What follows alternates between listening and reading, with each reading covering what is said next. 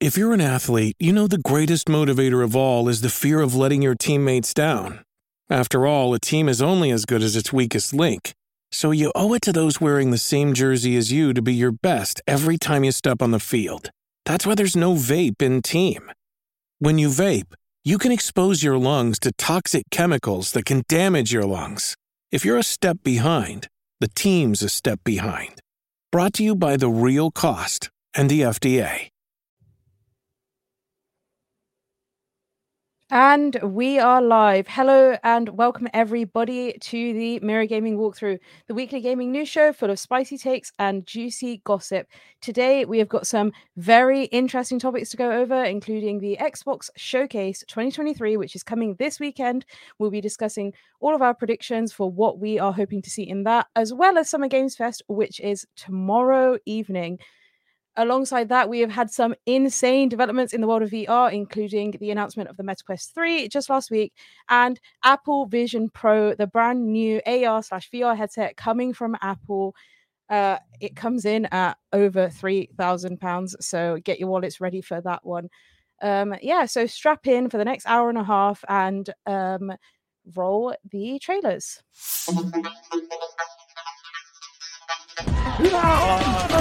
Are you prepared to go public with your KD online or? No. Everyone thinks he or she is the best football expert on the planet. You see it in the back page of the mirror, you know, a deal agreed. I think the most important thing is just to have fun. What? Three ten. No, what button is it? Ah, well, hello. We're ready to come for the W, yeah? Ooh, 12. Ooh, here we go. If you can master second man press, you will defend 10 times better. Today, I'm going to be reviewing the PSVR 2 headset.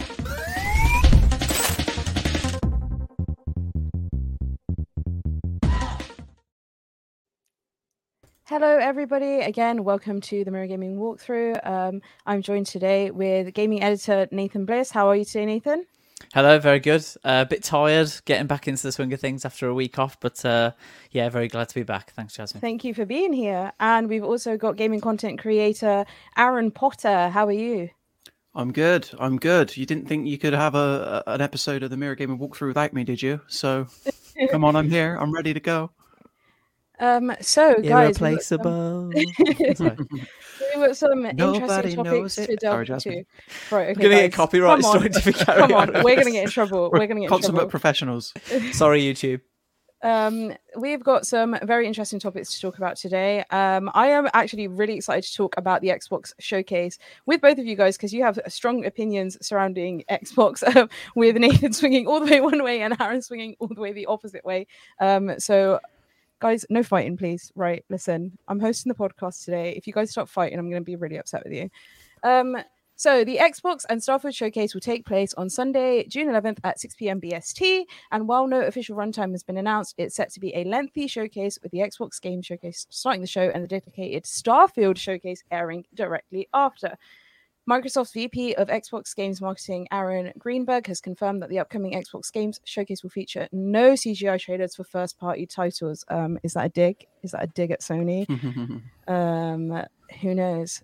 So we're expecting to see Starfield, Avowed, State of Decay 3, Fable, Everwild, Perfect Dark, Contraband, and I don't know how to say this one. I'm really sorry. Sen- Senua's Saga Hellblade 2. Is that right? Senua. nice. Yeah. Senwa, sorry. That's Right. What are you guys most excited to see? Let's just jump straight into it. Nathan, what are you excited to see? You spoke a little bit about this before, so I want you to I want you to take us away. I, I'm just, I just want to see games. Um, as someone who's got an Xbox, we've talked about this a lot on the podcast, but uh, I've not got a lot to play in terms of Xbox for first party titles right now. Um, so I'm really excited to just to see games that are exciting. I know that's a boring answer, but Starfield looks like it could be the game of the year potentially, in my opinion, if they get it right. Um, Fable also, if they get that right, that could be huge. Um, I, f- I feel like Xbox is a little bit on the back foot. Um, considering the games that have already been released this year, we've had a, a really good run with titles recently. Um, a lot of really well reviewed games, and the fact that they're that uh, Xbox have had Redfall, uh, Hi-Fi Rush. Um, I mean, to be kind, it's it's been of a bit of a mixed bag for Xbox uh, so far in 2023. So they really need to showcase some special some some special stuff at this showcase, in my opinion. Um, so I just want to I just want to I just want to come out of the showcase feeling excited and you know wanting wanting to play these games. I think that's uh, that seems like the bare minimum at this point for for a showcase. What what what they're looking for you to kind of get out of it, but for me, like it is sort of really important that it's just exciting, just exciting to see certain games because yeah, like I said before, it's it's been it's been rough to be an Xbox owner, so uh, a lot hinges on on this showcase. Um, right. So hopefully, Aaron, you can come up with a more interesting answer than games. what are you excited to see? I mean, Uh, I will appreciate the, the expansion, Nathan, but the, the initial answer was a bit was a bit confusing. I think why I said that was because there has been uh, Just no games. Xbox have Like, I just want to see yeah, that. so- yeah, I, I want to see fair enough. games.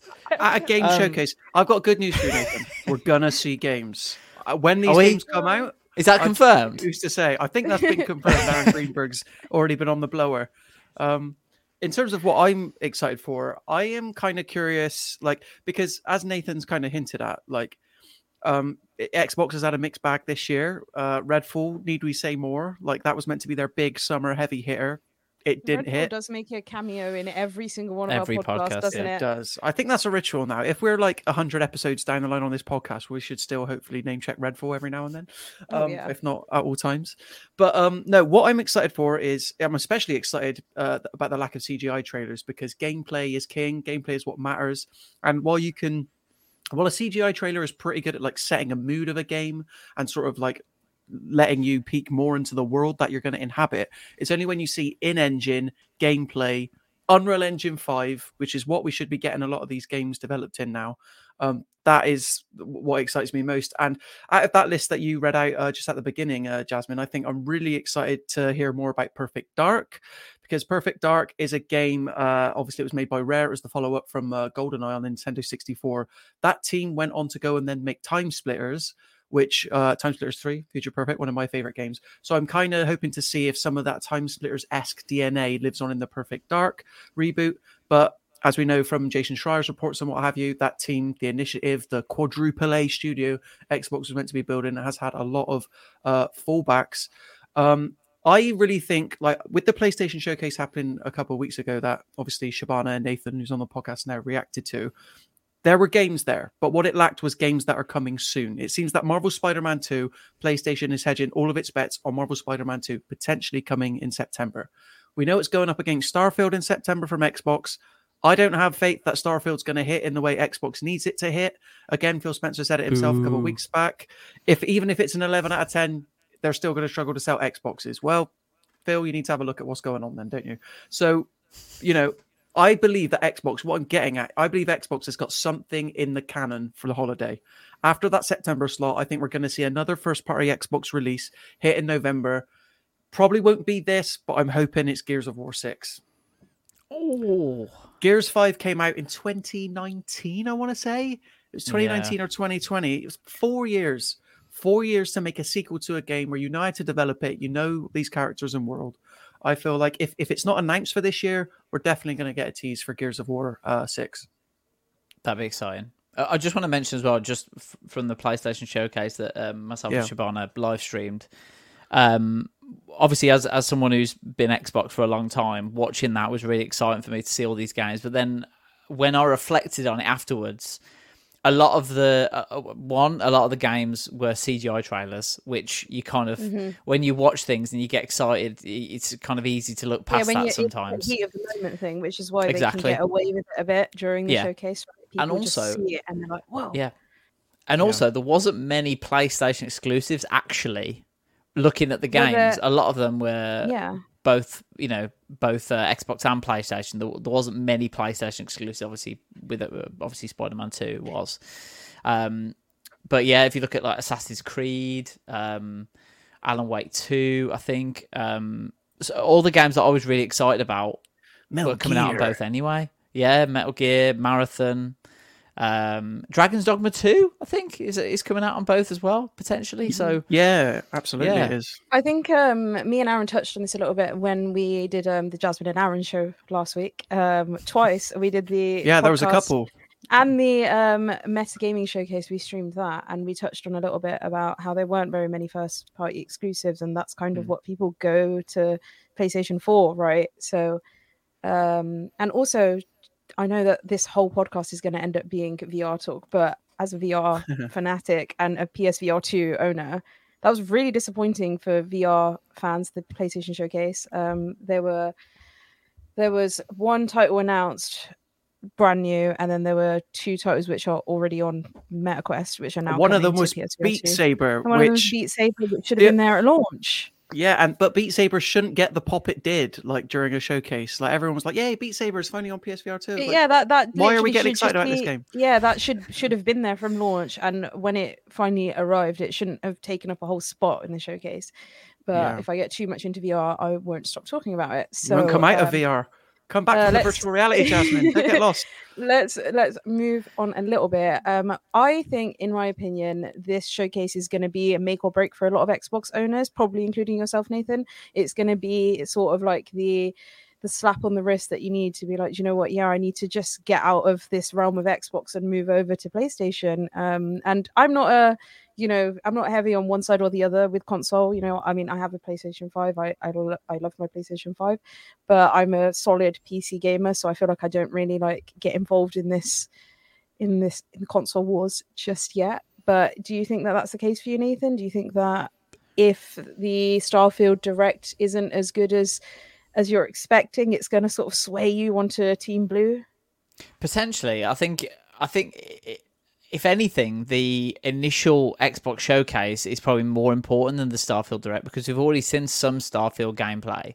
I think if if there's no if there's very little excitement from Xbox Showcase and then they get they have the Starfield Direct the day afterwards, the pressure that that puts on Starfield to be the game, the game that they're releasing this year is immense, even more so than what it was before. There's already huge pressure on it, but if we come out of that showcase and there's no big surprises or there's no there's no I mean there's there's got to be stuff in the bag that they're not showing us. There's got to be as Aaron alluded to there's got to be some some things that they're you know that something special wait till the end sort of thing that they're they they must have th- things up their sleeve because I, I, that's just out of more than hope than expectation though to be honest because if there's if there isn't anything that we think you know what? That is amazing.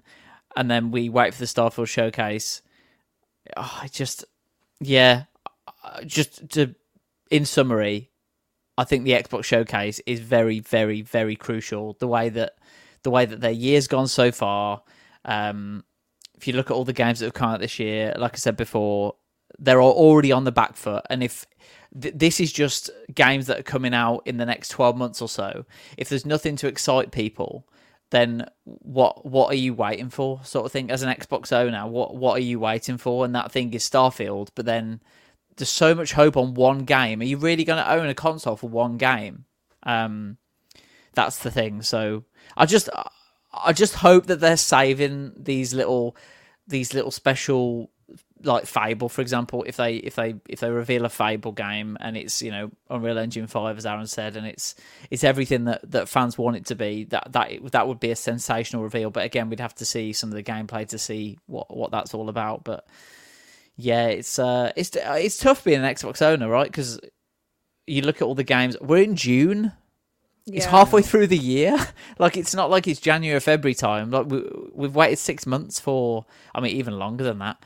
Um, for for this Xbox showcase to actually give us some games. So, in summary, I think yeah, Starfield is obviously the one that everyone's talking about. But the showcase, if the showcase can be good, and the showcase can can give can give Xbox players some kind of hope. There's less pressure on Starfield, and that's good because if there's loads of pressure on Starfield, there's a potential for it to be rushed out. There's potential for it to be unfinished. Um, yeah, exactly. So what someone in my WhatsApp just said. Um, there's yeah, there's there's potential for that game to not release under the right pretenses. Um, so the less pressure that's on that game, the better for both Xbox and Xbox players as well. I just don't I think think- that's realistic, though. I think all the pressure is on Starfield. I think that's already sort of set in stone. It's too late for them to sort of backtrack and fix that because that was just the case as soon as Redfield came out and was a horrible mess on launch. It became like, okay, now everyone's waiting to see if the same thing is going to happen with Starfield. And if it does, everyone's going to start sticking their Xboxes on eBay. You know? Like, I think the Yeah, but I- pressure's already there. My, my point is though, if the, if there's less pressure on it, Xbox might be like, okay, guy, they might come to like July, August time, and if Starfield is not perfect, they have to make a decision at that point. If that's their only game that people are excited about, they sort of have to release it. Probably Mhm. uh, not from I wouldn't do it, but just thinking about like the execs, um, you Don't we kind have of a have to confirmed release release date for Starfield already? It's September, September. yeah. Yeah. Right. Okay. But uh, what my point is, if there's so much pressure on it that if this if this showcase doesn't deliver anything that could be exciting, then there's even more pressure to be like, okay, we have to hit that release date. And although obviously it's got a confirmed release date and everything, you, things can move all the time. Yeah, So, of course. Yeah. Um, I would rather it be delayed and it be good, to be honest, and then we Yeah. can play some Fable and you know we can look forward to other games in the meantime. I've but- always said it. I'd rather I'd rather games come out late and in a playable state than come out early and be a horrible, miserable mess, Absolutely, and then yeah. developers forget about them and leave them as a horrible, miserable mess Yeah. for years and years, and Yeah. that's that. Because imagine if we if we have the showcase and there's nothing, and we we do another podcast next week, and we say nothing in that showcase was any good. I'm not excited about it. Everything's on Starfield now, and then they delay Starfield. They won't. That is the worst possible. yeah, I, I know, but imagine if they, that is the worst possible situation. Exa- Yeah. But they exactly they can't. They c- they put literally themselves in a position where they can't. It's been delayed Yeah. enough. They've got. No, I mean, Yeah. I know I just said that. I think they've got something else in the canon for the end of this year, but that is me hoping. Uh, Hope- it- uh, you know. yeah. It, you know, uh, you've got to have hope in these things. But I think it's interesting because even the the, the thing about having no CGI trailers is interesting because. I, they've already said they're not going to do the 12 month thing again because they did that before and it shot them in the foot. And I feel like they're in this position now where they want to excite people, but if they do so too much, then it sets the expectation high, and they're constantly in this cycle of over promising, under delivering. And Xbox, that's the last thing Xbox needs now. So if I was them, I'd be focusing on games where they're looking good behind the scenes, be that third party or first party. Obviously, we want to see some first party games as well. That's why I think Gears of War 6, even if it is like the, it, that's going to be like, if I had to guess, that's going to be like the final one more thing. Um, Scott in the chat says, they Yeah, I was going to say he's calling Yeah. you out a bit here. They can't, bro. They literally delayed Halo from the Xbox Series X launch. Yeah, yeah, I, but I still stand by that. There's no chance on this earth, and if I'm wrong, there's no way they're on, dedicating. A- what you do? What you do, Aaron? oh, if I'm wrong, then uh, um, I don't know. Something with Uwe Burger instantly came to mind for blood reasons earlier. Um, but like, I've made me lose my train of thought now. Um, there's that's it. There's the Starfield Direct immediately after the Xbox one, so they cannot talk about it in June when it's literally three months out from release and then delay it again. That game needs to be going gold in weeks. Right, guys, Yeah. tune back in in September to see if Aaron has to eat an entire Uwe burger within 20 seconds. Yeah. Oh, I like the sound if of he's that. wrong, That's- if he's wrong. You Yeah. like the Well, I sound of that, but it's not going to be good. I tell Anyway. you what, if you make me eat uh, another chicken Big Mac again like that, I wouldn't consider that delightful. So you, you know, if we got to There do we something go. Aaron will eat is. an entire chicken Big Mac in 20 seconds if he is wrong about this and if Starfield gets delayed. Isn't that a limited time? I don't want to. I don't want to. I'll buy it now and I'll freeze We can it. we Fine. can make okay. our own or something. We can buy two Yeah. chicken, chicken sandwiches. Yeah. Can I just get in Redfall again? Um, Right, yeah, go on. Because there's more people playing Forspoken on Steam right now. than there is Really? Well, I mean, people are playing Redfall on Xbox Game Pass most likely, other than anything else, right? And it's not. It's not Doubt gonna anyone's tracking. playing Redfall.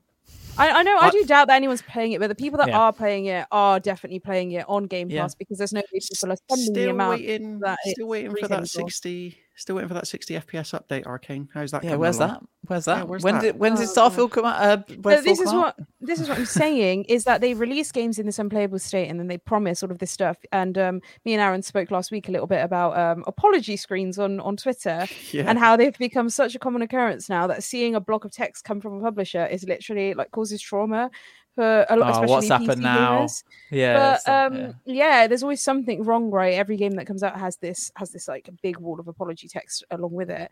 But developers put these apology texts out saying, you know, we're gonna fix it. We're gonna release X, Y, Z. We're gonna release patches. We're gonna release updates.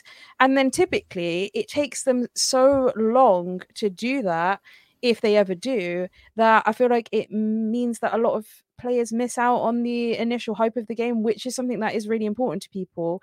Um, I'm not saying that because I have massive FOMO or anything, but you know, you see everyone talking about playing a game and you just can't get on in it because it's unplayable. Finally, you can, and no one's playing it anymore. It feels like you sort of missed the mark now, and it's kind of like, well, obviously, I'm still going to play it because I wanted to play this game, but you just don't have the same excitement that you originally had going into it on release day, and it's just really disappointing. And um, luckily, with Redfall, it wasn't just PC players that had an issue; it was everyone. So I feel like everyone missed out on that mark, and it wasn't specifically me. But you know that it's, it's been the case with like I don't know, like Star Wars Jedi Survivor, or when The Last of Us was finally ported to PC. I was like, yeah, I'm gonna play The Last of Us, and then I saw all of this stuff about, oh yeah, it keeps crashing. Oh, it's unplayable. Even um, our own, you know, Matt Aldous streamed it on um, on I think it was on launch day for PC, mm. and the game crashed four or five times in that stream alone, and it was just like, okay, well, I, I'm not going to get this then, am I? Like, what? Why would I even do that? And I still haven't because they haven't fixed it, and it's still not in a playable state now, months later. So that's just my take on on it. I don't know if you guys have any input about that. I much rather would see that graphic Twitter post before a game comes out than afterwards. hundred percent. Because yeah. if I've already bought the game and then I see it and I'm like, well, why didn't you just do that and delay it for a bit before you made me buy the game? Well, not made me, but you know, put the game out there to be bought when you know it was in an unplayable state. Um, but yeah, I agree. It's just it's one of those things where we, we've had it. We've already had it with Redfall and Starfield. We've already had that graphic out for delays. We've already we've already experienced that before. Um, uh, Redfall we know was a mess. Uh, Starfield is an even bigger game, um, and it cannot afford to be a mess. If it's a mess, I just cannot see. I can't see why you would buy an Xbox. I genuinely, what, what, why would you buy an Xbox? I- I mean, What games have there been on this generation of Xbox? As like not just this year alone, you know, since the generation's launched. So Halo, Forza Horizon 5 Forza, was a game that of the was year contender. brilliant game. Yep. Uh, Redfall, obviously, Hi-Fi Rush, and then I'm struggling. I really am struggling. Yeah, um, there, the smaller things uh, like Pentiment, which was like a downloadable title from Obsidian. That's technically first party, Yeah. but yeah. And then if you go over to PS5 and you're like, oh yeah, what what fir- first party PS5 games have come out since the launch of PS5? You have the opposite problem is because there's too many to think yeah. of. Yeah. Yeah. If I started listing now, it'd go to the end of the podcast. Like it, they have released some really amazing games, and they've now they're now starting to release sequels for these games. You know, what would you say if if um, Xbox announced uh, this weekend that they're releasing out like Redfall Two or something? It'd be like no one would be excited. Or Hi-Fi, even Hi-Fi Rush, which was great. Even if they said we're releasing Hi-Fi Rush Two, I'd be like, uh, okay. With Hi-Fi Rush, though, for as good as that game is, like, and I, you know, I enjoyed it. I played it a little bit, didn't didn't finish it, but I feel like there's always the caveat with Hi-Fi Rush. It's like Hi-Fi Rush was great, but it's not the kind of game that I'm looking to play on my 450 pound, you know, power pushing 4K ready home console type thing. Uh, and and it's come to Steam as well. I know that, like, you know, most games, most first party games seem to Yeah. end up on Steam now. Ratchet and Clank's on its way, but I agree. Like, PlayStation have been knocking it out of the park lately and now this is the, the reason why xbox needs to nail it with the sub with their with their showcase because they've basically hmm. got an open goal net like it's very rare that playstation go ahead of xbox in the e3 period. That's how we ended up with things where the xbox one price was announced and then later on that, that afternoon the ps4 price was announced and everyone's cheering because it was $50 less and that's when they showed that here's how you share games on playstation handing it to literally the person stood next to him. So i feel like if I was Xbox and I was Phil Spencer right now, I would have been taking copious notes during the PlayStation showcase and then basically designing my showcase uh, around as a response to that one. And I think that's why the CGI stuff is out. Like Yeah. people aren't happy with it. So Yeah, I was just yeah. going to say about the CGI trailers. Going ahead and making a sort of like having a little bit of a dig like that means that your showcase has to be better than PlayStation Showcase. Even if there are no CGI trailers and there were some in the PlayStation Showcase, fine, cool. If your games that you're announcing aren't better than than what PlayStation announced and people aren't more excited, then what was the point of that dig? That's just embarrassing for you, Phil Spencer, mate. Like, come on, that's just really sad. Yeah. But I- um, just on on the on. showcase again, I think Phil Spencer needs to look at it.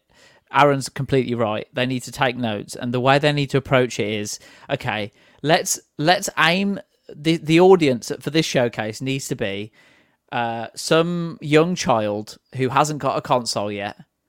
These are the games that you need to you need to get because you need to get an Xbox. That's how they need to market it. They, they, they need to market it. This is the this is the console to buy, and if you buy the console, these are the games you're going to play on it because that's that's that's if you if you get get to if you kind of approach it that way, then that's going to please that's going to please all the people with Xboxes because uh, and people without Xboxes as well because I think when I- when I was growing up that was exactly how you chose your console. You looked at the games that were available and you were like yeah I'd rather that one. Oh that's only on Xbox. Okay I'll get an Xbox. Or oh I, I want to get that game it's PlayStation. Okay I'll get on PlayStation then. So they need I to just um, pretend that they're doing it for a 12 year old kid who hasn't got who hasn't got a console.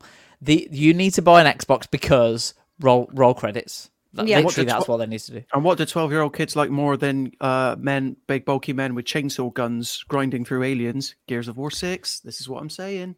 This is what I'm saying. That's all I wanted. That's all I wanted. uh, true. I wanted that that sort of. I, I remember the first time. I know this is completely off topic, but that sort of shielding mechanic where you, that you sort of crouched down and was side on, and like you could. Oh, Yeah. that was just. It was so in, innovative at the time, and this whole story of Gears of War was just like, whoa! Like the fact that they were coming out of the center of the earth and stuff, and we. I just haven't had that.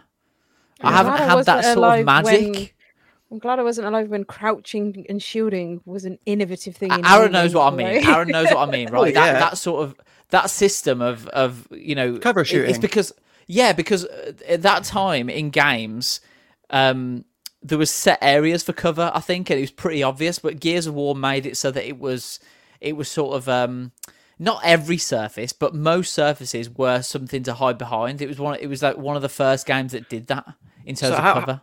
Basically, if you want to think about it this way, like Resident Evil 4 pioneered the over the shoulder shooting, then Gears of War took that and added the cover like onto it.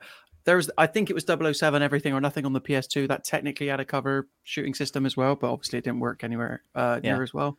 Um, Yeah. But I just have to say, guys, I, it does upset me a little bit that uh, we're we're saying like, well, or at least I'm saying that like, oh, for this showcase to be a popper, um, Xbox needs to bring out the sixth entry in a franchise it first created during the Xbox 360 days. Um, and unfortunately, like that's the case with everything we know that they've got in their arsenal. Fable, um, up, you know, Outer Worlds 2, that's a pre-existing franchise. Halo, Gears of War, you know, all these other things. Senua's Sacrifice 2, like th- these are all like sequel games. I want to see like new first-party franchises be made and invested in because as for as much shade as we threw at the PlayStation showcase, well, Marathon wasn't new, but obviously Fair Games with dollars, a fair game dollar sign at the end. Obviously, sorry to give it its proper name. That was a new IP. Concord was a new IP. Like Mhm. it did. Foam Stars was a new IP, even though that's a Square Enix game. It's still exclusive to PlayStation. So it, it was just a case of that. These new IPs didn't particularly speak to me as someone who values single player, solo, you know, story driven games. So um, it, it's a bit of a shame that. But that's the position that Xbox is in right now. And I've heard multiple people say that, like, I don't even think Gears is enough to get me to keep playing on Xbox now. So that's why if I was the coalition right now, I'd be putting together the best looking Gears of War. This is the first one to run on Unreal Engine 5, get it looking in ship shape, you know, announce it. It's six months out. It's going to be ready uh, early next year. Oh, what a pop that Mhm. would be. I think um, to- a lot of sorry, I think a lot of um, game development studios have been really hesitant to um, stick release dates on their games now as well, which is something Yeah. we saw at PlayStation Showcase. And Yeah. Also at the um, Metagaming Showcase, a lot of titles at Metagaming Showcase because they did announce a bunch of them did have release time frames. You know, like oh yeah, coming this this autumn or coming in September or coming in next year or whatever. So like you have a general gist, but it was very very rare that we saw a game with an actual date on it, unless it was sort of within the next two weeks or a month or whatever. And I get Yeah. why, because they don't want to announce it and then be like, well, we're delaying this because delays have been like, you know, the have been the spotlight of the past few years. Games that people are really excited for, like Starfield, get delayed, like Redfall, get delayed. So they're probably a bit hesitant to put release dates on it. But I think um I will be quite disappointed if if there's if there's new IPs and stuff announced at at the Xbox Gaming Showcase that don't have release dates on them because it is just really, really upsetting. And I feel like even if they feel like, yeah, the game's not ready for us to stick a release date on it yet, don't show it to me then. Uh, Don't make me excited for a game that's coming out in two years' time. Don't make me sit here waiting, twiddling my thumbs, because Yeah. that's what they're banking on is that people are going to be like, no, it's fine. Like if they announce some brand new IP, brand new sort of first party exclusive, and then they say, oh, yeah, it's coming out in 2025, that's what they're banking on is that they can keep using that for the next two years. I, just, To, I don't to want that. transition the chat and jump off of Jasmine's point, though, I think that's why I'm excited, particularly about Summer Games Fest. Yeah, because that is what I was uh, going to go into. Yeah. Yeah, yeah, because like there's been a list of games that we know are confirmed to show, and because obviously in the PlayStation showcase there were games with dates, but they were third parties. So Alan Wake Two and Assassin's Creed Mirage both coming in October. I don't think that's a secret that they've you know chosen a couple of months ahead just to announce the release date. But yeah, in terms of like the list of games here at Summer Games Fest, like Alan Wake 2, Immortals of Aveum, which is that Unreal Engine 5 game that's meant to be like a fantasy Call of Duty, Mortal Kombat 1, the, we know that's coming soon. Baldur's Gate 3, full release of that's coming. Lies of P, which is that Bloodborne like game everybody's excited about. And then the Cyberpunk 2077 expansion, Phantom Limit Liberty. Like these are all games that you'll be playing within the next, before the end of the year, essentially. And, uh, and that's like really exciting because, yeah, we know about them and they've existed before, but you know, there's still, we haven't seen Alan Wake 2 gameplay yet. That's probably going to be at hmm. Summer Games Fest. We haven't seen Mortal Kombat 1 gameplay yet. That is definitely going to be at Summer Games Fest. Yeah. So there's plenty of Elden Ring DLC excited. potentially as well. Elden Ring Um, DLC, yeah. The new Call of Duty game potentially as well. Um, Yeah, they've been uh, really yeah. quiet about Call of Duty, haven't they, this year? I feel like we're usually hearing rumbles by now. What's yeah, I mean, that's probably because there's no one playing it, so they're they're just trying to keep a low profile and not overpromise again. Because But that's the difference Yeah. between me and you, though, because I I've never played Warzone. Like to me, Call of Duty is campaign, but I know I'm in Yeah, the minority yeah, there. yeah. Like if they announce that Black. Ops is next, oh, I'd be excited. oh yeah, I mean, All I just to go, just to quickly go, is Warzone. And it's the, yeah.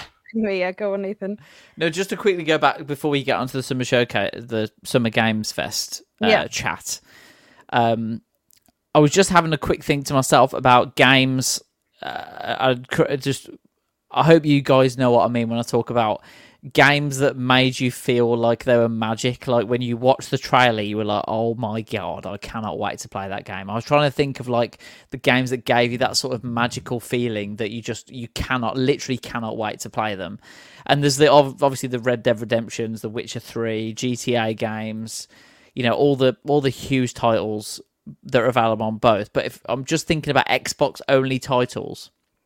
I think the last one I can really think about is the Halo 3 in 2006. I remember the trailer of that where Master Chief is there and he throws like a shield ball and the shield's on him and then he goes to like a crater and there's like a massive thing and it's like do do do do and it's just the music and everything and Are I, you telling I me the last time you were excited for a game was 2006? and, no, I'm, I'm saying an Xbox exclusive title. was 2006. I th- I think so. Oh my god. I think so. Nathan, why did you buy it? uh, Why did you buy more Xboxes after that? Why did you I, buy d- so many? I don't know. Let's just get Nathan Aaron, in the can frame you- for a second here. Look how many Xboxes he's got behind him. Can you think of it? oh dear, just block them out. Um, uh, can you? Am I missing any? I'm trying to think of. Scott I'm has really. said in the chat, Dragon's Dogma 2 is his. Yeah, what about that game? version of that? But that's not Xbox exclusive though. I know, but that's just his input. I think Thanks, for me, Scott. like I've never, his- I've not historically been an Xbox player. Surprise, surprise! Like my first Xbox was the Xbox One, and that was towards the end of its life cycle. I Yeah. always went over mates' houses and played the Xbox 360. But if you're talking about like hype trailers, then it's the Gears of War. All around me are Oh, familiar. yeah, yeah, yeah, yeah. like that sort of stuff. But um, But how long was that ago? that was probably before Halo Three. Yeah, if I had to guess, like I don't know. Um, yeah. Okay, Scott, Xbox Scott specifying that this was before you said Xbox exclusive. Oh, right, okay. Let him off. Let him off. But like, uh, like I said, but like if you think of Red Dead Redemption Two, The Witcher, uh, GTA, all those sort of games, obviously they give you the magical feeling, right, Aaron? I think you can, and Jasmine, I think you can agree agree with that. I don't. You're probably too young, Jasmine, for those games. Um, but uh, Right, okay, couldn't be Um, couldn't be a walkthrough podcast without getting in a shot about how young Red I am. Bull right. tick. Jasmine's young tick. There you go. Uh, Game Pass, not yet? Question mark. I'm sure we'll get onto that. Um, but yeah, I just uh, the more I talk about it, it, this is like a therapy to me every week now, where I just sort of talk about how I feel about Xbox, and it's slowly dawning on me, like. Or- What, that like, you made the wrong decision. not made the wrong decision, but I've invested in an ecosystem that doesn't give me back what I put into it, sort of thing. Is the is the This is the thing about. Xbox for me as well, is that I feel like Xbox is the more accessible platform in terms of the Xbox Series S is is way cheaper. yeah So it, like even when it went on sale on Black Friday, it was less than two hundred quid, which is insane to me. You can get a whole console for less than two hundred quid, and yeah, it doesn't output in like you know. 4K It's or 14 whatever. it's 1440p but you, but you get 14, easy. 40, 60 frames. That's all Yeah. right, you know, for, for less Yeah. than 200 quid. That is banging. That is Yeah. really good and you can access Xbox Game Pass, which um, I won't go into too much, but you know, it's you pay monthly membership, you get access to a wide library of games. It's way more accessible than PlayStation is, and somehow, somehow, considering both of these factors, guys, somehow they're still losing. I don't Yeah. understand. yeah, Aaron, I'll let you finish sad. off finish No, off no, no. Jasmine's point because I mean, you've there's got so a much- quote. Oh, An what? Xbox Uh, Series S is under two hundred quid, Yeah. but Uh, what you playing on it? Exactly. Redfall. That's it. Like I, I, I'll never forget that tweet. People were like, Minecraft. oh, this is an amazing deal. Oh, da, da, da, da." I'm like, great. That's great. What are you playing on it? Yeah, Uh, but what, this like is you- the thing is that like played? they they set up for this um generation of console. They set themselves up so To nicely. not make ha- money. I agree. yeah. having okay wait i didn't finish. They set themselves up so nicely to have more people flood to xbox over playstation because it was cheaper. And that is a really big thing for a lot of people the considering you know you have to consider the price of the console. And considering you know when ps5 first came out people were like scalping them for for hundreds above their retail cost. So it was easier to get an xbox. So you know they set themselves up really nicely before the sort of new generation of games come out and they still messed it up they still messed it up so badly. I don't understand. Because they don't have Um, the quality of the games right there. They don't know how to manage their studios. I mean, I'll have this conversation as much as, as the, until the And cows they're still home. wanting to spend billions upon billions purchasing Activision Blizzard. purchasing Yeah. Activision Blizzard. You can put that billions and billions and billions of dollars. Phil, you listening? Billions and billions of dollars. Invest that in the game studios that you already own Look, and come out with some insane games, please. I'm Please, sure come that. Phil doesn't walk into his office every day and goes, "I can't wait to not put games out today." Like game development is hard. The problem is, is that they've had the time, and people are losing patience, and you've already Yeah. taken people's money, and that's that's the worst thing. Really, is that a lot of people will just. I'm one of them. The Xbox Game Pass subscription comes on my account. Doesn't matter what games are on there. It's coming month, yeah. month, month, month. What incentive do they have? Like Phil's for there in his office going, "Let's charge Aaron Potter now." Let's Yeah. yeah. Who's this? Who's this Aaron Potter guy? Okay, yeah, is his money coming out? That's all I care about. Um, but uh, I, without giving too much away, I will be. Uh, I, I, there's a there's a potential chance that I could be sat next to Phil Spencer during the Xbox showcase this weekend, and I'll be if I am, I'll be watching closely at his face, and I'll be going up to him in between every game announcement. Phil, what's taking so long? What's what's going on? Is Gear Six going to be at the show? But you better um, live up to you better live up to your words. I say on on the podcast. Hello, here, you- Phil. yeah, right. You speak a Oh, lot, but then when you see him, if you just if you Oh, just I check will. him out, it's- Great job, great job. Yeah, especially like I don't want to lift the curtain too much, but if it's like an off the record thing, I'll be like, Phil, what is going on, mate? Like, uh, come on, like, what happened with Redfall? If you had one question big for him, is that what you'd, you'd be like, Phil, mate, what's going on? Come on. I'd be like, Is that- Phil, when are you going to put a game out? That's what I'd be like. I don't know. oh, I don't know if I you keep- believe that you'd say that. I don't know if you've got the confidence, Aaron. Then he'd probably ask me to leave, but oh, I'm a very confident guy. You know, I like to think. There's only look. There's a few. There's a handful of developers that would give me the nerves. That's Hideo Kojima, and uh, Mhm, I don't know, maybe Miyamoto, but like um, Phil Spencer's just a guy. That's the constant thing. That's the constant vibes he's putting out. He's a like, guy "I'm in an guys." Xbox shirt with his blazer Yeah. on top. Yeah, and his trainers. Talking of um, Kojima, uh, we sh- could see uh, their Xbox uh, project, which was announced at the 2022 Xbox showcase. We could have a look at um, the first proper look at that as well, potentially. Um, So, a good segue. Aaron, he, good he, segue. he, and, he and, oh, I, I definitely planned that. But Hideo Kojima announced that his company is making a documentary about himself today. So I, I'm sure he'll, and he popped up at the Apple event as well. So he's, Yeah, yeah, yeah. this is the summer of Kojima, I think, because Yeah. uh, we'll definitely hear from him. But if we hear from him, I think that's going to be at Summer Games Fest because him Yeah, and Geoff yeah. are just the best of buds, you know. Yeah, yeah, Um, absolutely. Ju- Just to summarize, I think we've talked about all these Xbox games. We talked about Gears of War. we Talked about Halo. Um, talked about What year is it? Fable. Like that. That sort of exactly. Yeah, but that that sort of era.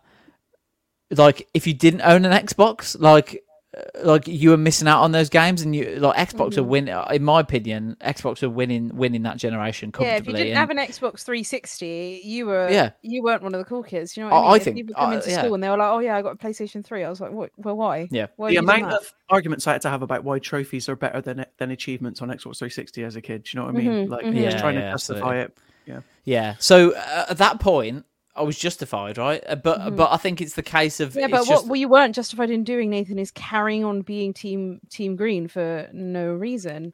You've Well, no, I invested think that's- into an Xbox I- Series X. But I put my trust look. in a platform that had served me well before. I think Yeah, that's, that's, the, valid. that's the That's, valid. Fair enough. I think look, Nathan's not the only one. Like, I don't begrudge anybody for like wanting to play great games, and like if you're like, there's a lot of multi-platform third-party releases that come to Xbox. Obviously, if you want to do that there, but exclusives sell consoles at the end of the day. And I keep Mhm. going back to that Xbox uh, kind of funny XCast interview he did, where he's like, he basically says great games don't sell consoles, and I'm like, what Mhm. planet are you living on, Phil? So like because they lost the Xbox One generation, they're losing the Series X generation. That's why they're smart to fight their own battle in terms of this Xbox Game Pass, the streaming subscription wars thing. It's just a shame that that you will hit a ceiling with that. I think Mhm. like games are getting devalued by the year. It seems like it's yeah. Anyway, Yeah, and I, I don't want to. Uh, this is also massively on topic, but what are they doing the naming schemes? Are they their consoles like? Yeah, I think uh, that is one So that thing doesn't that help. puts a lot of people not entirely off, but it just makes it confusing, right? Like PlayStation is simple. What did you have? One, two, three, four, Mm. five. Done. You had a pro and a slim in there as well, but yeah, but even those, it's just like it's self-explanatory and a what that means. Okay, Yeah. the Vita was a bit a bit confusing, but um, yeah. but um, one one Xbox One, Xbox One X, um, Xbox Series S, Xbox Series X, Xbox 360 S, or, or, or just I don't know. yeah, just And on that note, let's let's move on to um, something else very exciting that happened last week before we start getting into Xbox Game Pass talk and Aaron goes off on one again. Um, so let's move on to the MetaQuest 3. The MetaQuest 3 was announced last week just before the Metagaming showcase that we did. So it wasn't announced during it. They decided to announce it in a blog post before it. So they had this amazing showcase that they could have done and they didn't announce it there totally not salty. But anyway, the MetaQuest 3 will launch as early as this fall with a 128 gigabyte model retailing for $499.99. It has specific improvements, um, including a mixed reality functionality, which is also known as like AR augmented reality. It has improved performance, haptic controllers, hand tracking, higher resolution, and a much slimmer headset design over the MetaQuest 2. They have also claimed that it will bring double the GPU processing power to the table when compared to the MetaQuest 2 in the form of a next gen Snapdragon chip. And unlike Sony's headset, Meta has also confirmed that the new console will be backwards compatible with the full library of over 500 games, which are available for the MetaQuest 2, with even more launching at the MetaQuest Gaming Showcase just last week.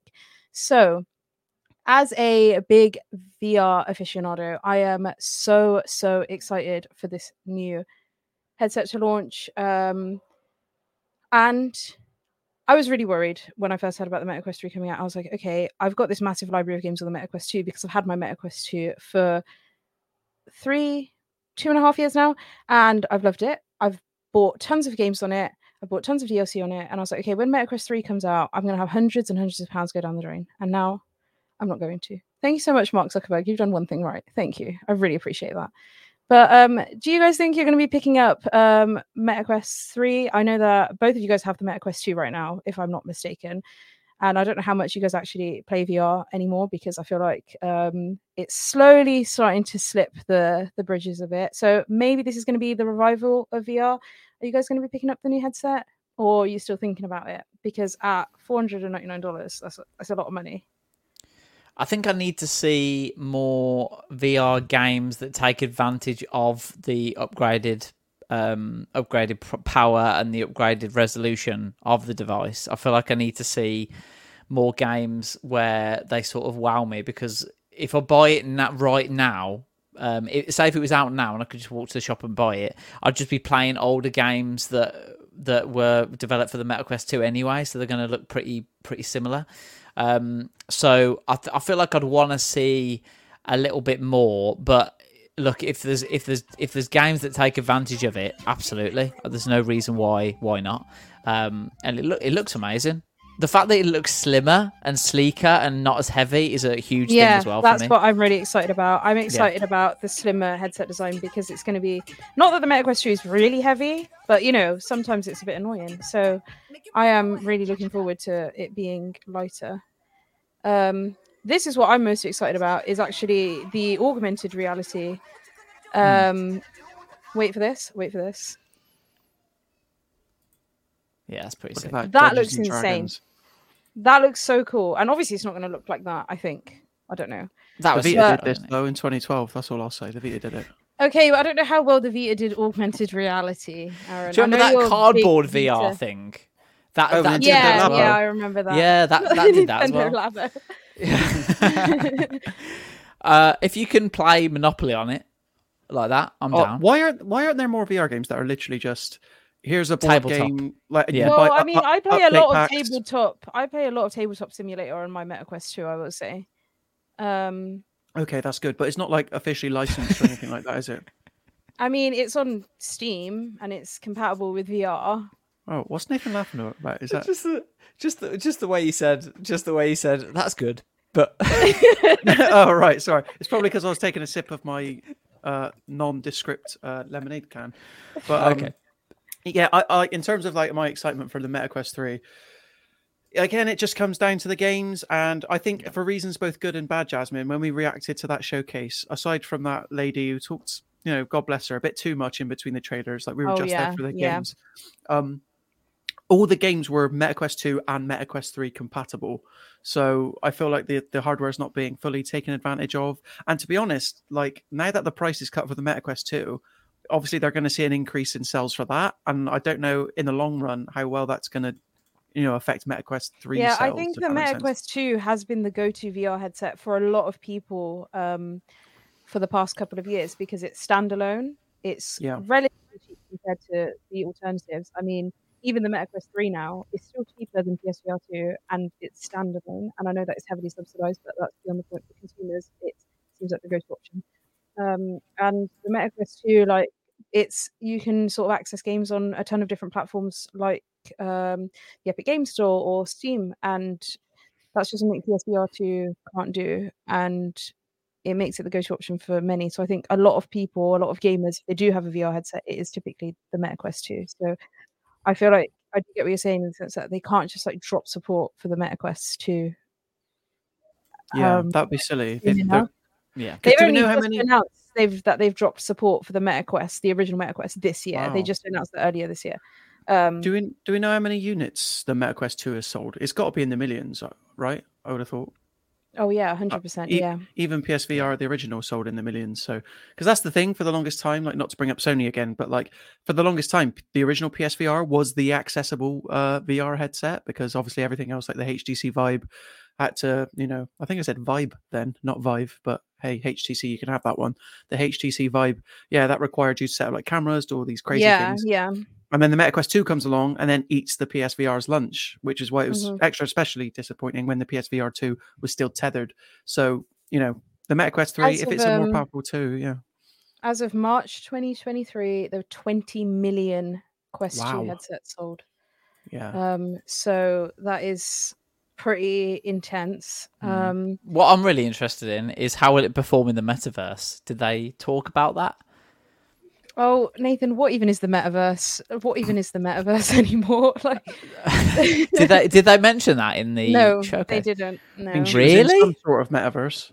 They didn't Yeah. mention the the terrible metaverse figurines that look like s- the Sims metaverse characters. is, whatever the metaverse is, right? They didn't speak about it because Wow. Oh, I don't know. It's all been shut down, isn't it? So do you know what I mean? yeah. Oh, Jason's in the chat. It says hello, everyone. Just drop by to say hi. Hello, Jason. Oh, hi, Jason. Jason. Good to see you Um, again. But yeah, I, I they didn't mention the metaverse, which is um really. I don't know. I I can I think it's kind of to be expected because they um they kind of dropped all the metaverse stuff very quickly after they announced it. I think they didn't really sort of anticipate about what it. it was going to be. Yeah, they were just like, yeah, let's just we've got this cool new name. Let's just like use it to to do the metaverse, whatever that's going to be.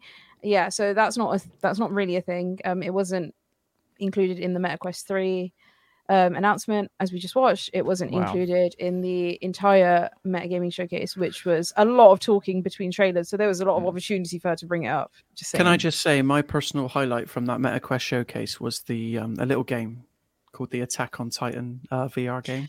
It looked Oh, really right, good. let's not it looked like. It, it looked like it was going to take so much advantage over the, the tech possible. Do you know what I'm saying? I I have obviously you guys know I'm a big fan of Attack on Titan, big fan um, of uh, the franchise, and I was really looking forward to this Attack on Titan game. Uh, there's been tons of fan made ones, and um, I will say when they showed the trailer, it was like official gameplay. So I was like, wow, this is hopefully it's going to look so cool. And then it literally looked like it was being rendered on like a computer from the 90s, like when they just figured out how to make animation for the first time it was really really bad looking it looked like wallace and gromit it was really really it terrible. looked worse than Wallace and Gromit. Like, so you know, yeah. so my my hope for um you know the the MetaQuest 3 has all this insane hardware.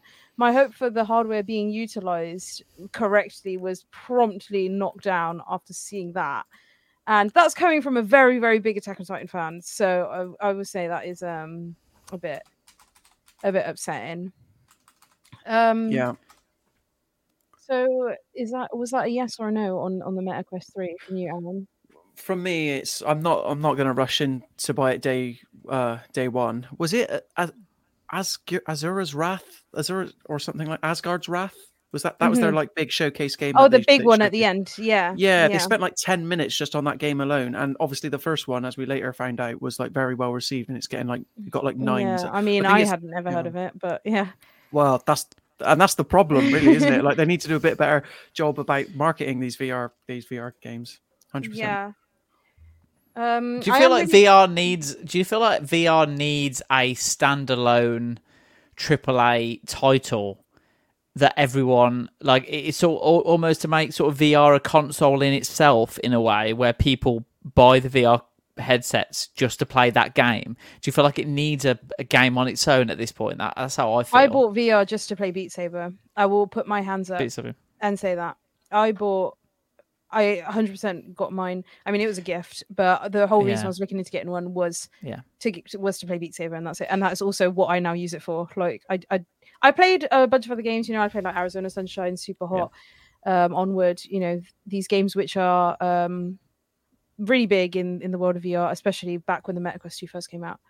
But I got it just to play Beat Saber, and I wouldn't know. I wouldn't say that's a AAA title or anything. No, but as in like it na- is right now though, right now, if you were in the market for a VR headset and you wanted to play Beat Saber, you get the MetaQuest two. You wouldn't get the MetaQuest three.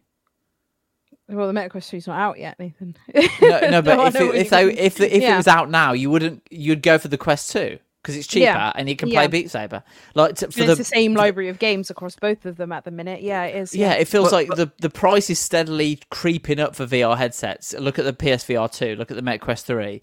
It, but it just feels like we need a dedicated VR experience that sort of breaks the barrier of entry that where people go. You're talking about a killer app. And I think Yeah. that for a lot of people, that was Half Life Alyx. Mm. But that, like, the MetaQuest two and potentially three has a problem in that it can't run it natively. Like the the two's Yeah. not powerful enough. You have to be either tethered or stream it from your gaming laptop or Mhm. PC. So But um, that's the I- thing. You can do that. You can stream Yeah. it from your gaming laptop or PC. I'm just saying. Yeah, Aaron. Can't you do can- that from yeah. PSVR 2. Well, no, I know, like, and that's a problem. Like, if I was PlayStation, knowing that PSVR two was coming out, I'd be knocking down Valve's door to try and get that thing ported to the headset. I'd pull out all the stops, and I, Mhm. I'm shocked that it still isn't on that headset now because I know people would really, really go for it. But obviously, the problem there is that Valve just they have the money and the resources to just you know spend away. They don't need to worry about if Alyx makes money or not. Yeah. And I think that's what a lot of VR developers are finding. It's like, well, do we want to invest this much in what is still a niche audience? I don't know. Yeah. Adam L says uh, in the chat, audience? Sorry. I wonder how how Redfall runs on MetaQuest 2. Uh, yeah, I I wonder that as well. Maybe we should give it a go. I'll try See how it that. I'll try that. Yeah, Yeah. Yeah. I will, I not will well, not well. I would guess. Um, I mean, it's not ported for VR, so it wouldn't Yeah. be like uh, me actually using my hands. It'd be me Yeah. playing it on a screen in front of me. yeah, In yeah, a But I'll- giant I'll give virtual it a go. cinema. Just for you, Adam. I'll- yeah. I'll, give it a go. The thing that It worries looks- me a little bit about the Quest Three, sorry to sorry to That's all right. but you know, um, is that I know, I know, I know that the MetaQuest Three, they're probably probably losing money on it, or not making money on, it, or not making that much money on it because of the, price that they they're doing it for Meta. But Mm. what does worry about it me slightly is the fact that the Snapdragon chips are essentially mobile slash laptop chips. Yeah, Um, and but that's the same as the MetaQuest 2. Yeah, but It's not. It's I not think- the same sort of thing. This is why, like, the price difference is a bit more justifiable between the two, is because Yeah, the the hardware inside the MetaQuest 2 is is significantly like lower performance than that yeah. of Yeah. of PSVR 2 but that comes at the consequence of needing to be tethered and I would prefer to sort of take a, the performance hit and because the games still run like really smoothly really nicely. They don't look Yeah. as beautiful as you know Horizon Call of the Mountains does on PSVR 2 they run really nicely. So I'd prefer to take that performance hit and be completely immersed than play o- see something like really beautiful. But the library of games is like what there's like not even 100 yet. I think yeah, this is yeah, 75 yeah. and have to play with a cable which Yeah. is just really annoying in vr Yeah. i don't know if you guys have Well, ever played uh, vr with a cable but it is it is Yeah. annoying I, I the way I use VR right now is um I uh play VR on the uh, with F122. Uh they've got a VR mode and you have to be tethered for it to work any any in any don't you have to be way. sat in like a chair anyway because it's like yeah, th- so it's not as bad because you're not Yeah. moving your head as much, so you don't need to, you know, you're not standing up, you're sitting down anyway. So, but I think that's my point is that you, you, I'm using it on games where, but I'm, I'm using it in a way where I'll do it for a, a short period of time. Um, I'll do it for a short period of time, and then it's sort of I'll just go back to playing the normal game. It's, it's sort of, it's not, but that's because it's you not have the a experience rig that I'm going to. Yeah, I suppose. so it makes yeah, it a bit more immersive that way for you yeah, um so i think it is a, it is dependent on what type of games you play because for yeah. me i love playing like um like rhythm games and stuff like that because i play like beat saber and power beats vr a lot yeah. and it makes it really and even stuff like super hot which isn't a rhythm game but is very based on how you're moving around and stuff yeah. so it makes way more sense to play those in vr like i'm not going to play super hot on my pc and it's just Yeah. like nowhere near as fun yeah. but if you are someone that prefers to play racing games where you're sat down, then yeah, it makes more sense to just Yeah. have a dedicated racing rig. Yeah, I want to. I Um, wanted to ask Aaron actually. Like, when when's the last time you used your MetaQuest two? Uh, it's a good question. I think it was the- when I used it for a prolonged amount of time. It was probably when the original version of Resident Evil 4 VR came out, which I think was like end of last year, if I had to Mm. guess. And then since then, Really? it's like mainly dibbing and dabbing. Yeah, like ever That's honestly, that's si- it. Since we've been talking about all this VR stuff, it has like piqued my excitement to like pick it up again because there was that Peaky Blinders game that I demoed and it, it looked really good. Um, but yeah, I, I, you know, it's very infrequent for me. Like, it's not oh like my god, It's exactly the third pillar of same. my gaming Exactly the same for me. that's exactly that's the same For me. insane. I I thought everyone was like me playing on VR all the time. I mean, I'm not playing no. every day. but I'm definitely picking it up at least. I mean, I've got two different headsets to be fair, so I've got um, I've got choices, but yeah, um, Yeah. Living in the real world, Jasmine. Make you guys jealous. No, I'm never going to live in the real world. That's so boring. Um, but before we move on to our next topic, um, which Jason has alluded to in our chat about the um, new Apple VR headset, I do want to say thank you so much to Aaron for being here, but unfortunately he has to shoot off. Um, so thank you so much for joining us and you know not ranting on about Xbox Game Pass. I greatly appreciate that. Anytime, anytime. Uh, enjoy the rest. Of your... I'm gutted I can't talk about the Apple Vision Pro and the egregious price they're asking for it, but have a good rest of the show, guys, and I'll uh, I'll catch you guys later. Say hello to Thanks, Phil for me. Aaron. I will, Bye. yeah, I'll give Phil your number. See you later. Cheers. And then there were two. Yes, Um, it's the Nathan Jasmine show. Welcome. Moving swiftly on to um, the Apple Vision Pro. I don't know how much um, how much you have to say about this, but I've got a lot to say. So I will start off with um, Apple unveiled the Apple Vision Pro, a revolutionary spatial computer that seamlessly blends digital content with the physical world while allowing users to stay present and connected to others. It is coming in at three thousand four hundred and ninety-nine dollars, which is about three thousand pounds ish. I don't think they've confirmed a price in pounds yet, but that is insane. That is like you could buy a car with that money. Come on, guys, think about where your investments are going. Um, it's Mhm. got more pixels than a 4K TV for each eye, and it has a custom micro OLED display which features 23 million pixels. I don't even know what you'd do with that many pixels, to be completely honest with you.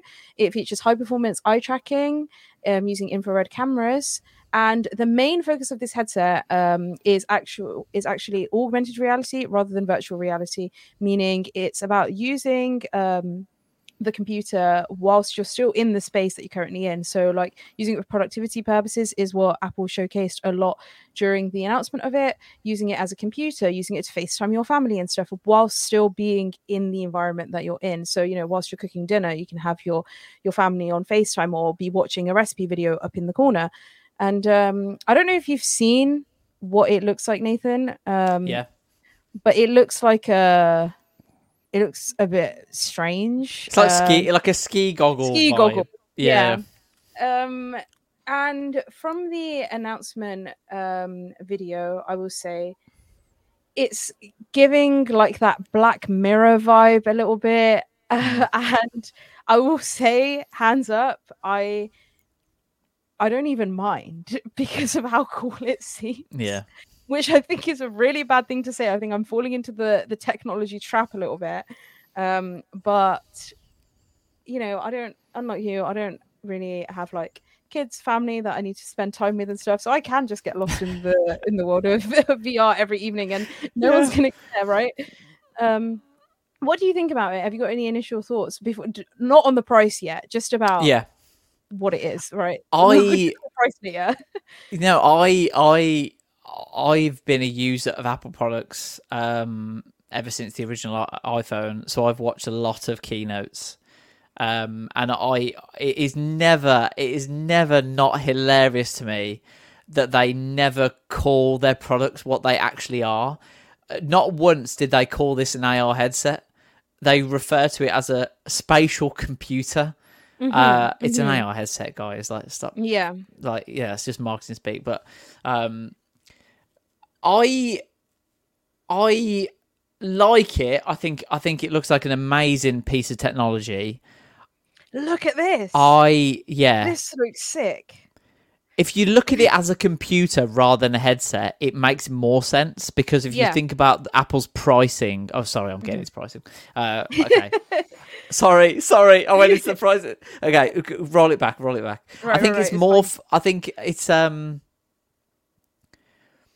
I just don't know. It Have looks you noticed that it's wired, by the way? yes, I, I did. I did notice that. Yeah, It's a Um, wired device for for three thousand four hundred. You know what really annoyed me that yeah. that Tim Cook didn't wear it. That really annoyed me. I don't know why, but that really annoyed me. I didn't even think about that. Yeah, Every would've Apple. CEO, when they've launched a huge product, whether it's the iPhone, the iPad, the Mac, Mm, the mm.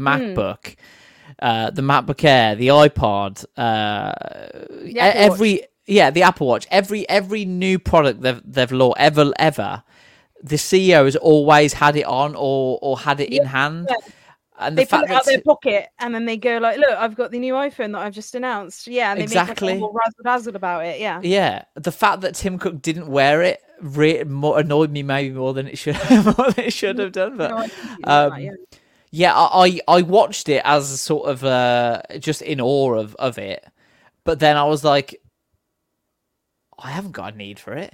Like, uh, Who who does have a need for it? Adam Mel says in the chat, cook a steak while watching Netflix or use it in the gym. Even either of those, those are things you could do with your phone, you know, or an iPad or something. Yeah, You could just prop your phone up against like the the counter or whatever. yeah, I do that. kitchen, Yeah, I do that. And you just watch your Netflix there while you're cooking your Yeah. steak, or at the gym, you know, you're running on the treadmill or whatever. You just put your phone on the thing. It comes with a little thing for you to hold your phone on it, and you put, Yeah. you use it for whatever. I think you're going to look weirder walking into the gym, finding a plug for this thing because it's not Yeah. wireless, plugging Yeah. it in somewhere, and then walking around the gym with your ski goggles on. Like this isn't something that you could use on the go. I don't think, and even in your I- house. I mean, I don't know. Will Will's in the in the chat, um, not the the public chat, in the private chat that we've got. He says you can connect to your Mac desktop and then just edit as you walk around. I can edit as I walk my dog. He says you can edit videos as you walk. I think Will, that, if that you're walking around in a park editing videos whilst you're walking your dog, you you're gonna trip on a rock or something and smash this this three thousand Yeah. pair of goggles. but that that's an interesting point. That brings me on to the next thing that I I was seriously impressed with is the fact that it doesn't have controllers.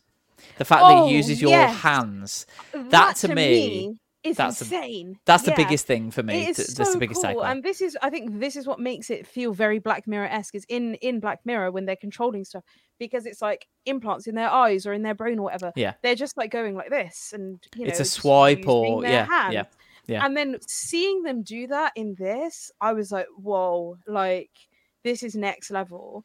And the hand tracking on it looks very, very precise because it shows. um See, if you Like, look see what she's doing here as she's she's just moving her hand very like you know it's not like a very big vast movement across the entire sort of screen in front of her it's a very small movement just sort of yeah. and it and it's swiping the entire screen you Yeah. just lay in bed scroll through stuff like i could be sat there scrolling through tiktok like that like i don't even have to hold my phone or anything you know like Yeah.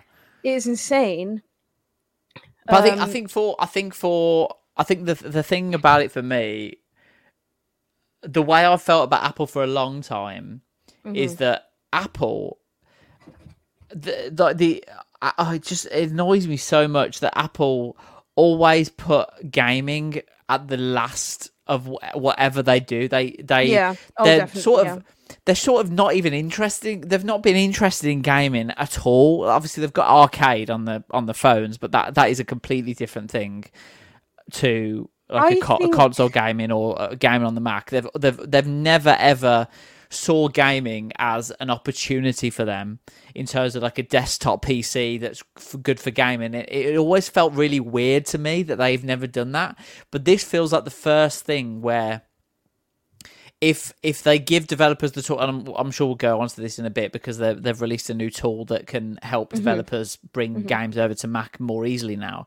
Mm-hmm. The this the Vision Pro feels like the first big thing that Apple have done where it's like, okay, th- this can enhance your gaming experience against what others are doing. That that, that it's yeah, that that's what it feels like to me. That that it feels like the first sort of step forward for Apple for for quite a while. The fact that uh, um uh, K- uh Kojima actually st- he was in the announcement, wasn't he? Um, talking about gaming as well. Um.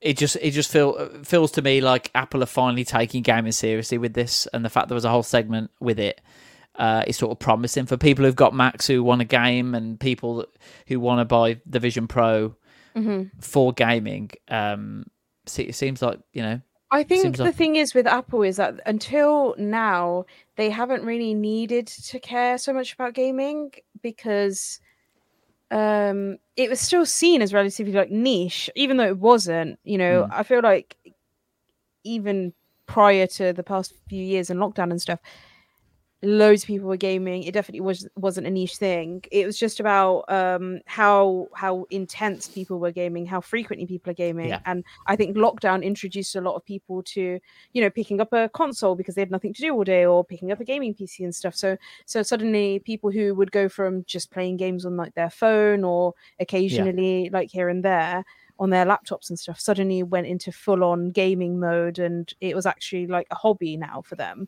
rather than just something they do here and there and it means that now apple do have to take it seriously because they're Yeah. losing out so so many customers to um people who just pick up gaming pcs like you know windows because everything's available on windows in terms of Yeah. gaming it feels like you, you don't have to think about oh is it going to be compatible with windows like i had to do when i used to game on a mac because like oh go- sorry guys i can't play valorant it's not compatible on mac os whoops like Yeah.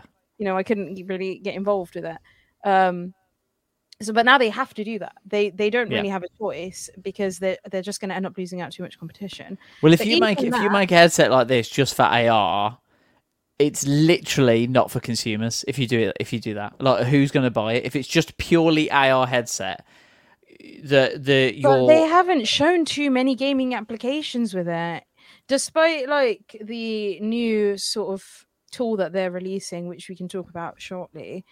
This like this is the whole sort of trailer that we're watching now. They haven't shown any gaming applications with it, which is insane given the technology.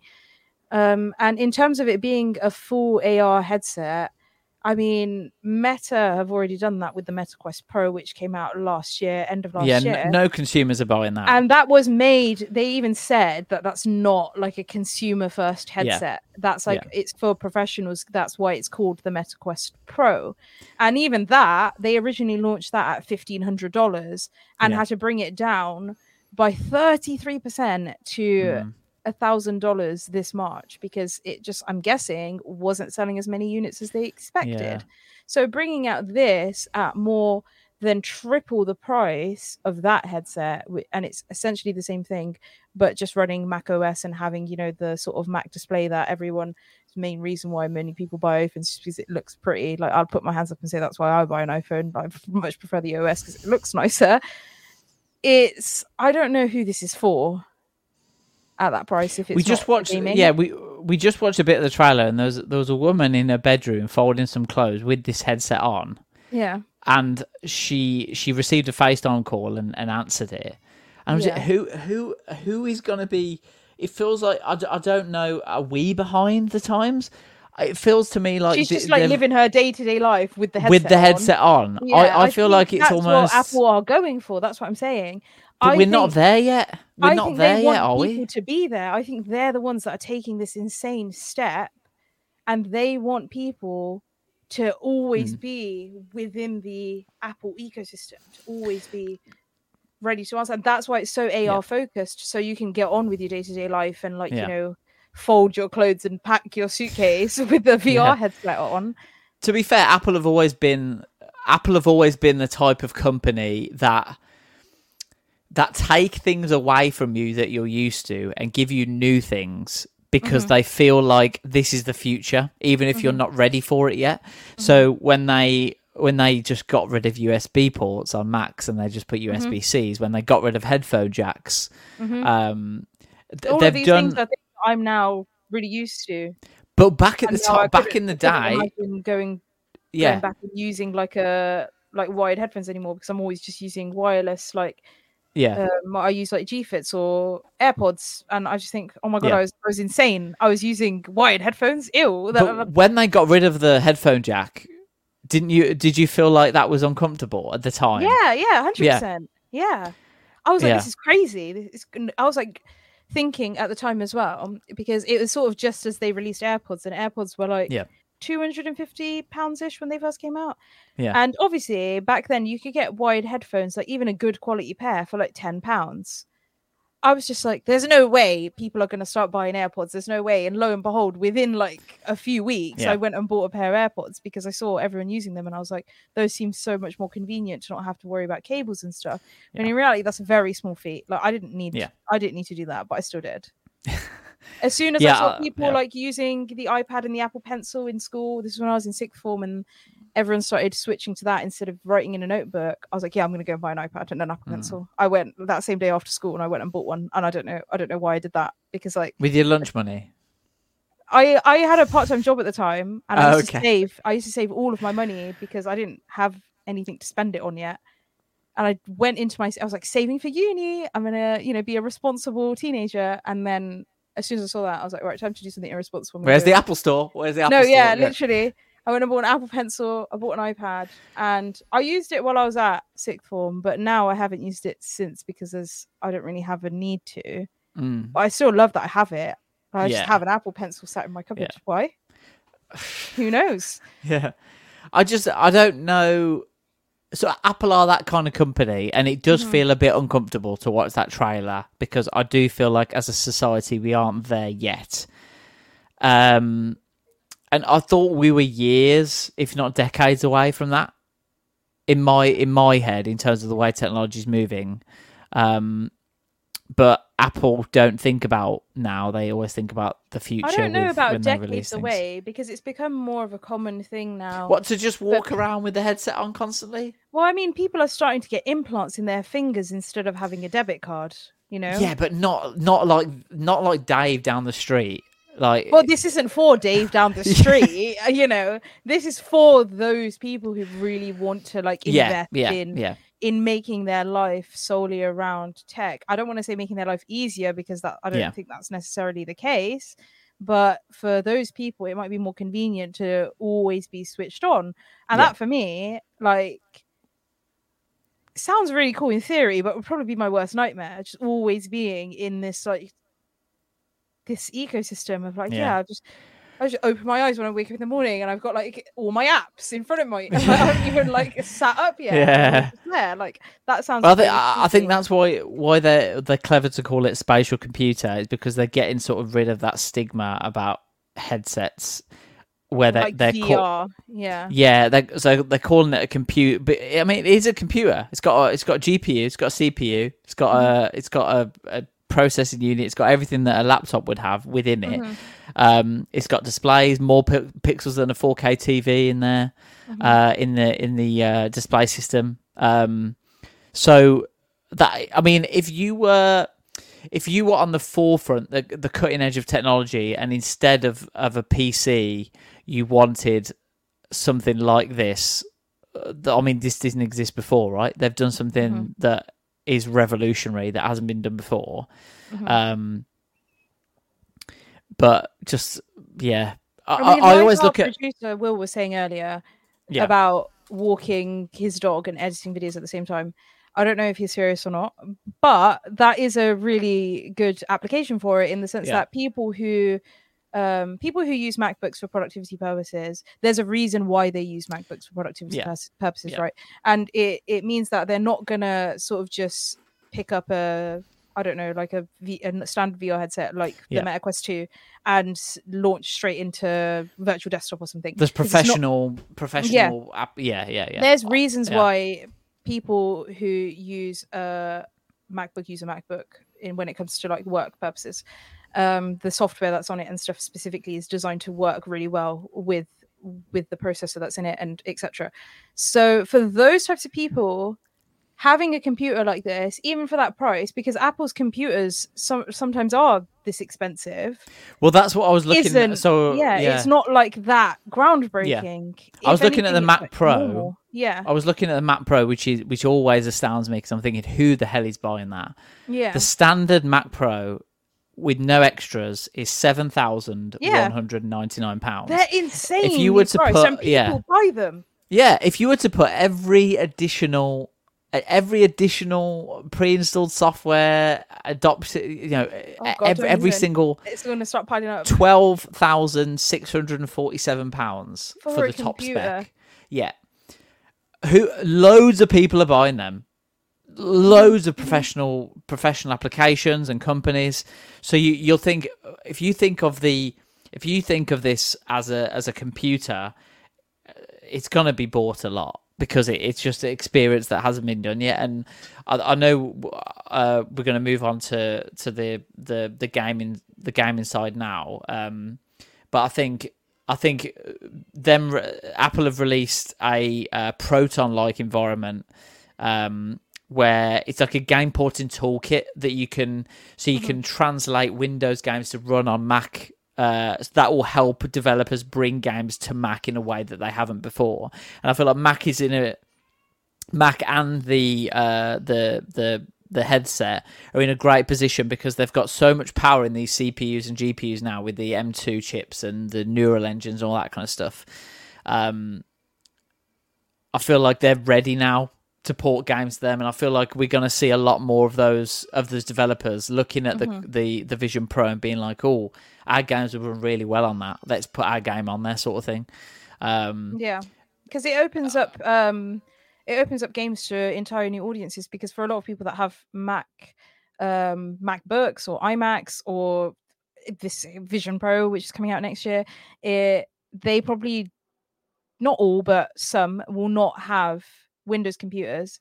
So it's like a whole new world for a lot of these people.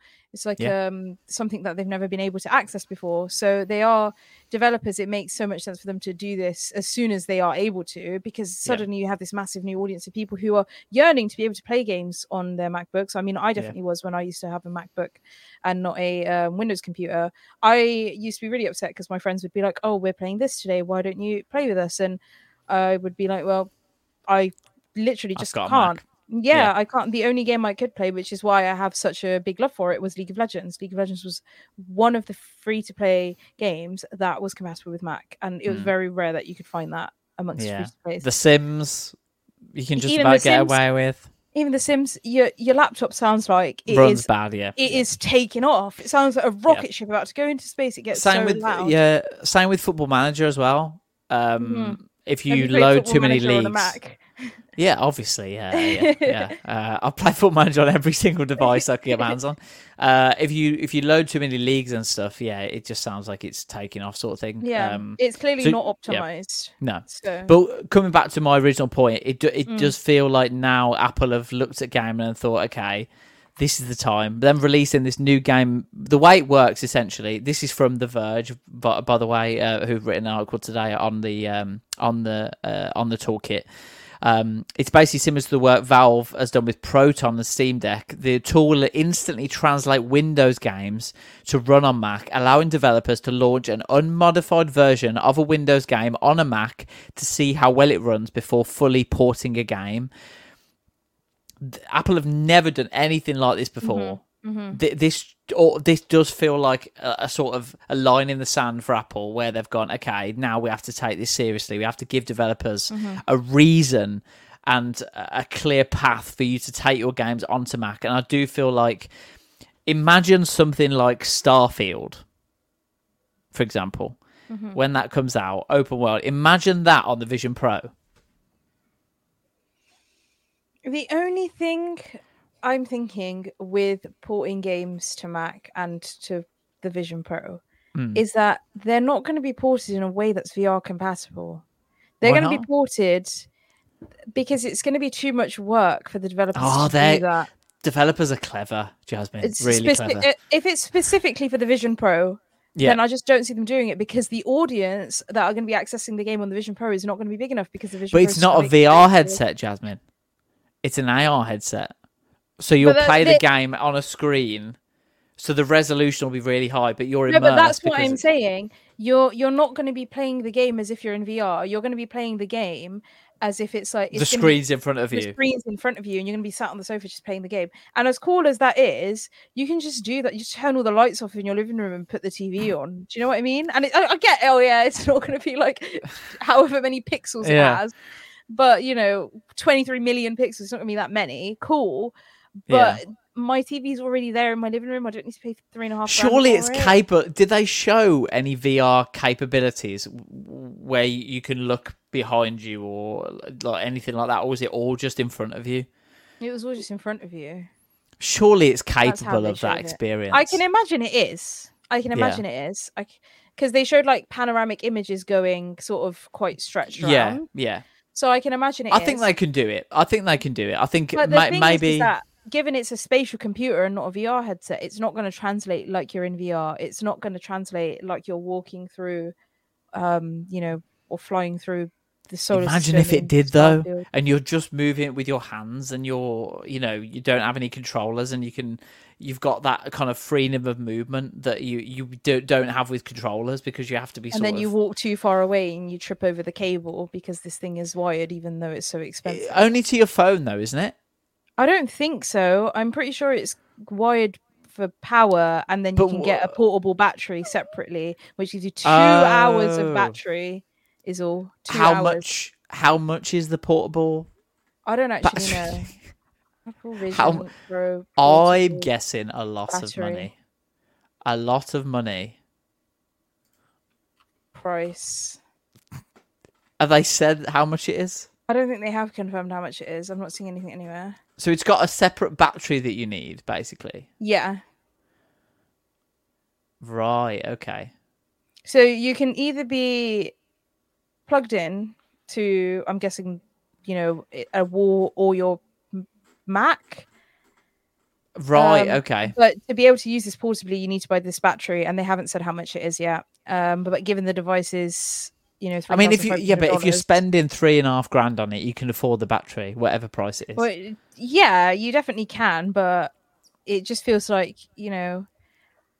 Obviously, the Meta Quest Three isn't going to have 23 million pixels or however many. Yeah. But you know, they're investing a lot into AR technology now as well, Mm.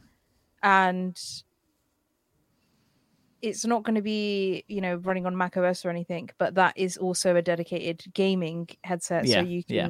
If you want to Yeah. experience Starfield when they finally port that to, if they do port that to VR, if you want to experience Starfield in that sense, yeah, you're going to need controllers. But you know, the Meta Quest 3 is also going to have a lot more um, development in hand tracking technology anyway. Yeah. So you never know what that's going to be like.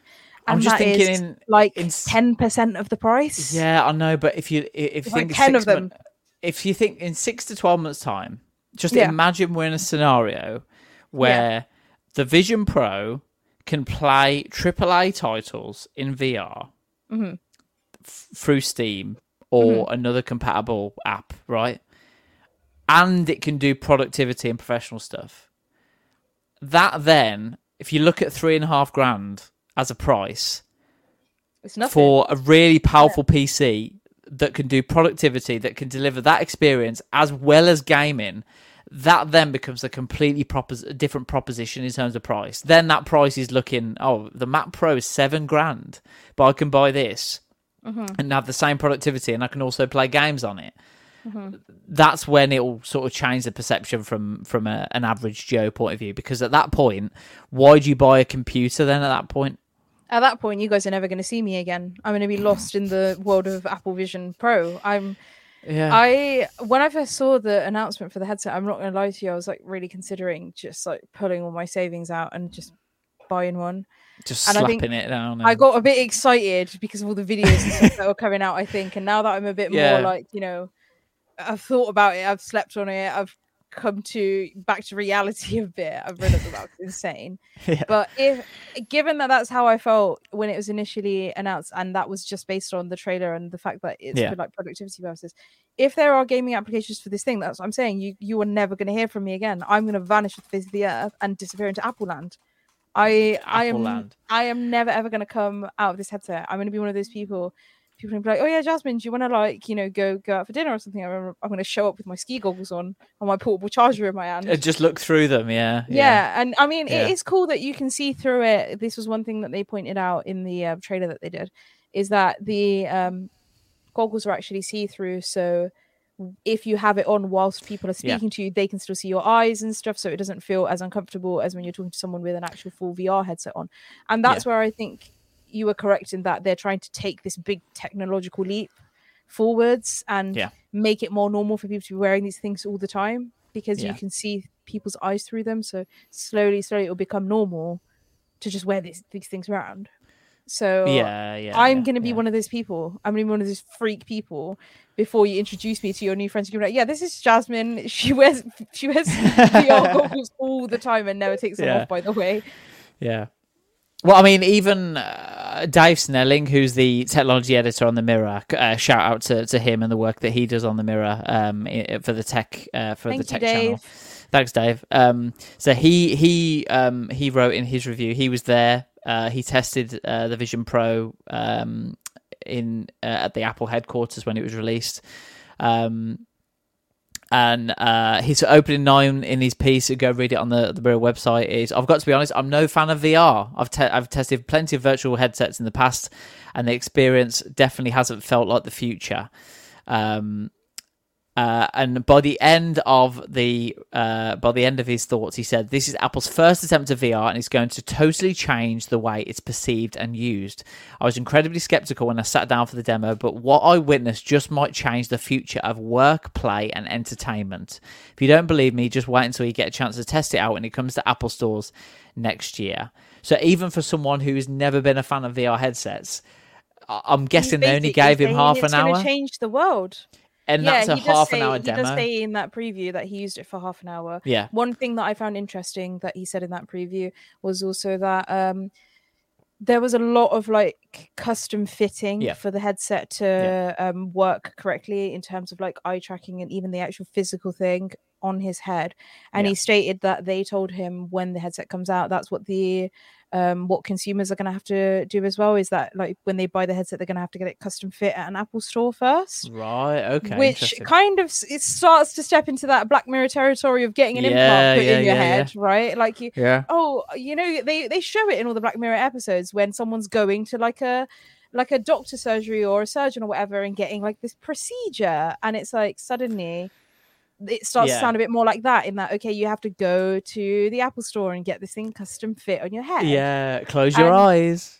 yeah, right. And it's like, oh yeah, Yeah. look in all of these different directions. Yeah. eyes and stuff. It's not just something that you can do at home. You need like Yeah. professional expertise in order to set this up, which I think definitely highlights how f- much of how far this headset is going to take us to the next level in terms Yeah. of technology, whether it's Yeah. gaming or not, just in terms of productivity, like this is really going to take it to the next level.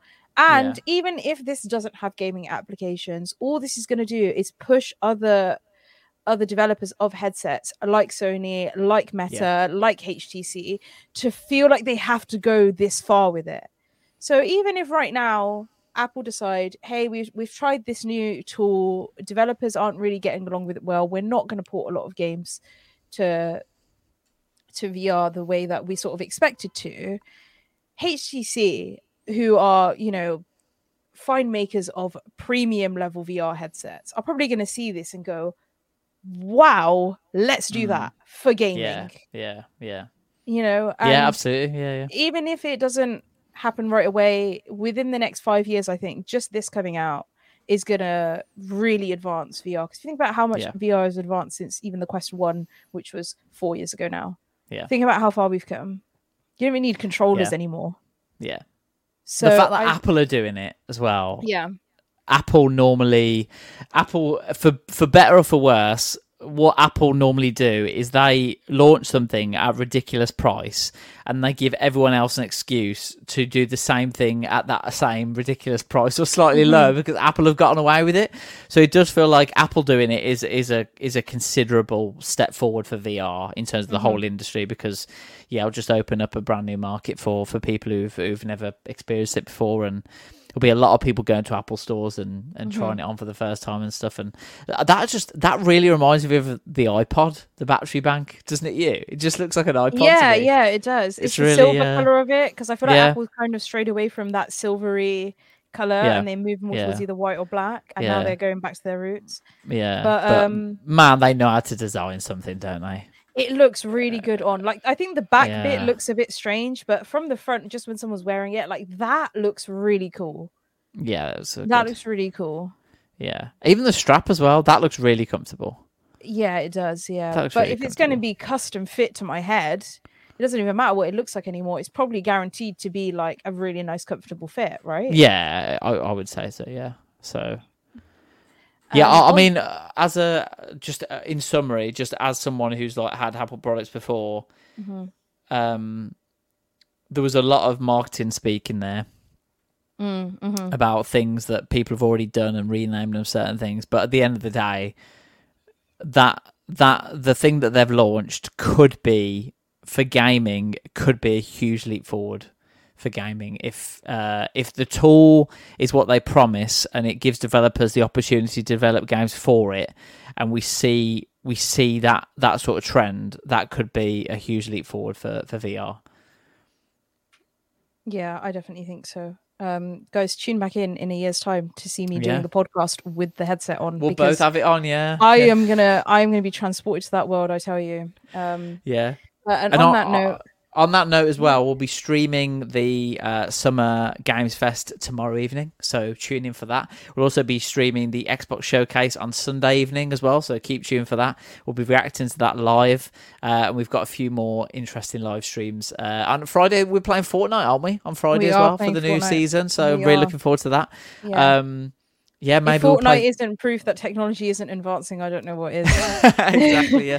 But Uh, yeah, so I just thought I'd get them in before the end of the show. Yeah, yeah, no worries. Um, thank you so much for joining me today, Nathan. I think um, we, that brings us to the end of the the walkthrough, um, as as well as the streams that Nathan's mentioned. Uh, be sure to check us out again, same time next week, 4 p.m. BST, right here on the Mirror Gaming channel, for the next episode of the walkthrough, where we'll probably be discussing all of the things that we saw in a lot of the gaming showcases that are coming up. So we'll see you guys there. Um, thank you so much for joining us, Nathan. I've been your host, Jasmine Mannan, and I am looking forward to seeing you guys next week. Bye bye. Bye, bye, bye, bye.